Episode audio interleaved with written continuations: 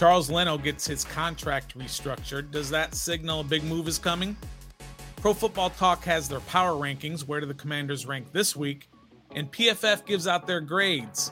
Do you think they're fair? We're going to look at each one. All coming up on the Daily Commanders update for 12 September. Let's go.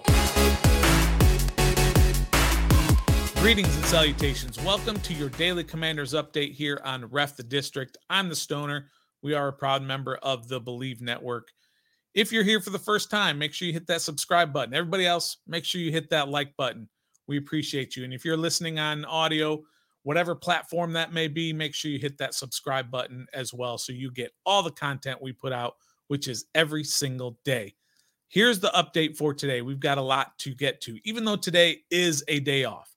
Tuesdays are days off in the NFL, but that doesn't mean things aren't going on behind the scenes and you got grades and rankings and all that good stuff for the week. So uh, let's get right to it. The first thing here that we want to talk about is uh, from Mike Garafolo. Of course, this is yesterday. You may have already heard this uh, news yesterday, but it is some roster news that's kind of important, and that is that uh, the Commanders are signing Jamison Crowder to their active roster.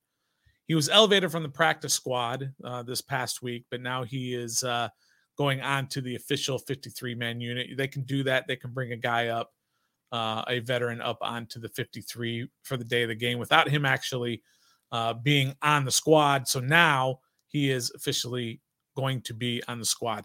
He was pretty good. Uh, he wasn't spectacular, but he showed some burst. He showed some signs that maybe he can be very helpful in the punt return game.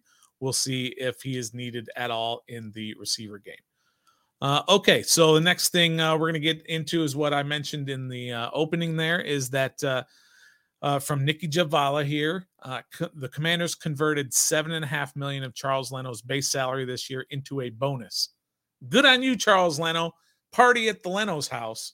Just get all of a sudden a check's going to come in for seven and a half million dollars, and they tacked on three additional void years to his contract to clear six million dollars in salary cap room per source. What does that mean? Why did they do that?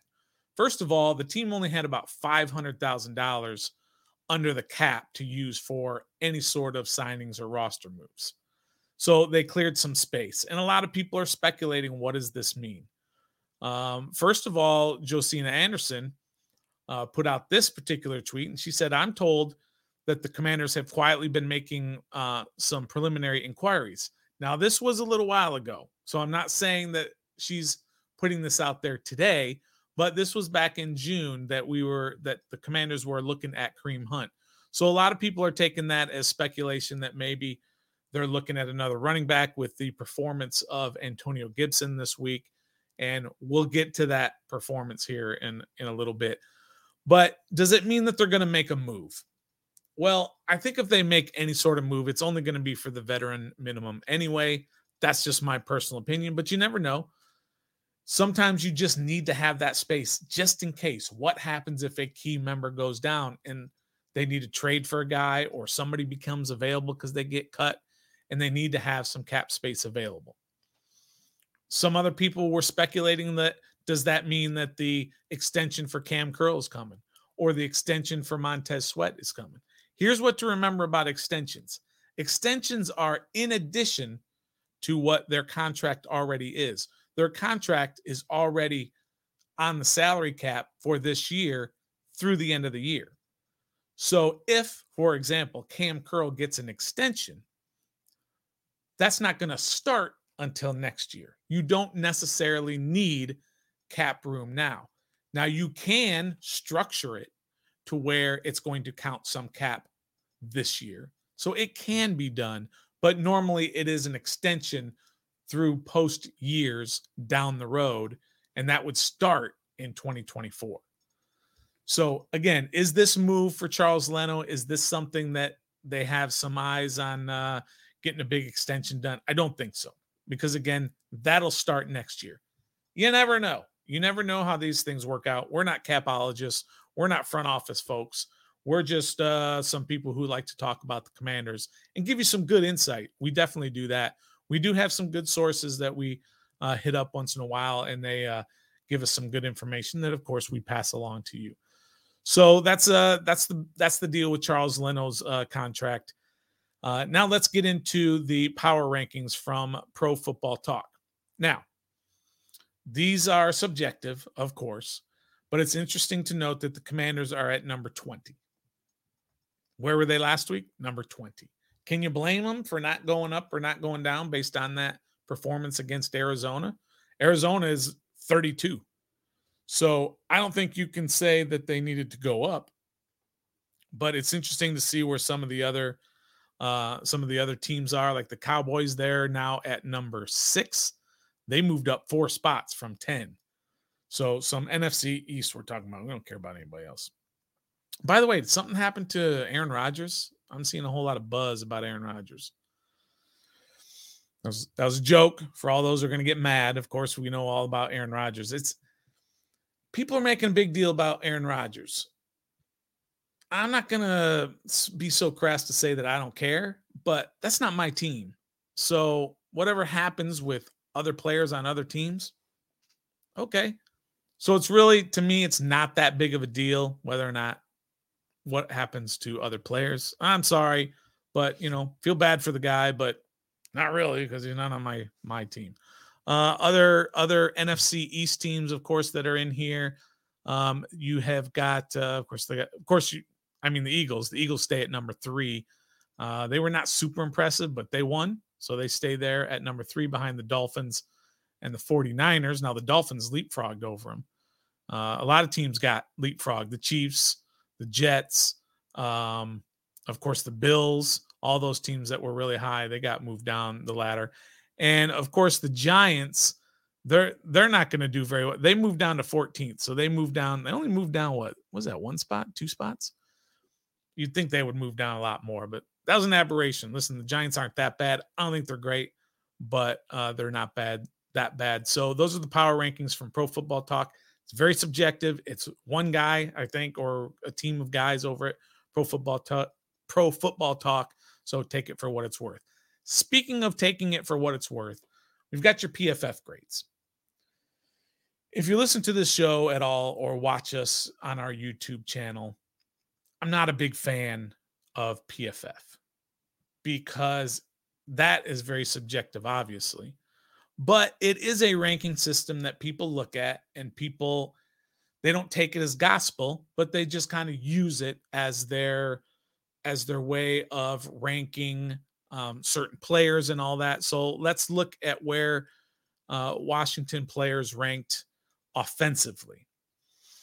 So what they've done is they've put all of the the guys out there who played significant uh, minutes, uh, uh, significant plays. Like they don't have uh, Cole Turner on here. They don't have Chris Rodriguez, folks that didn't play a whole lot of plays. But there are some interesting numbers in here. If you're in green, that means you're pretty highly rated. If you're in yellow, you're basically average. And if you're in orange, you're below average. And if you're in red, you were really, really bad. So you see offensively, Cosmi, Leno, and Wylie and Samuel all graded pretty high, uh, uh, PFF ranking wise. I mean, if you look at Sam Cosmi, he ranked 13th out of 66 guards. That's not bad. And then, of course, Charles Leno, he ranked seventh out of all tackles, out of 65 different tackles. That's a very high ranking.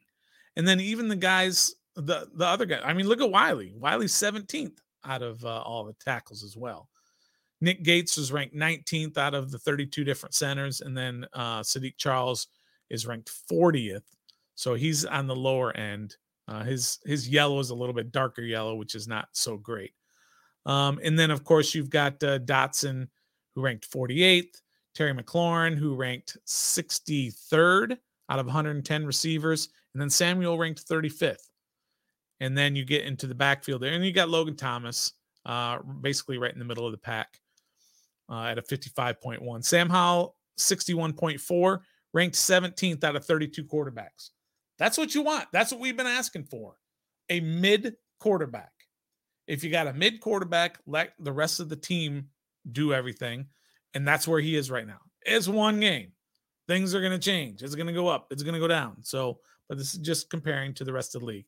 And you see uh, Antonio Gibson there. Then you have Brian Robinson, Uh, that's just because Gibson is the uh, the starter, considered the starter on there.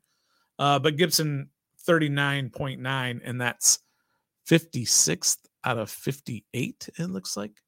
Not good.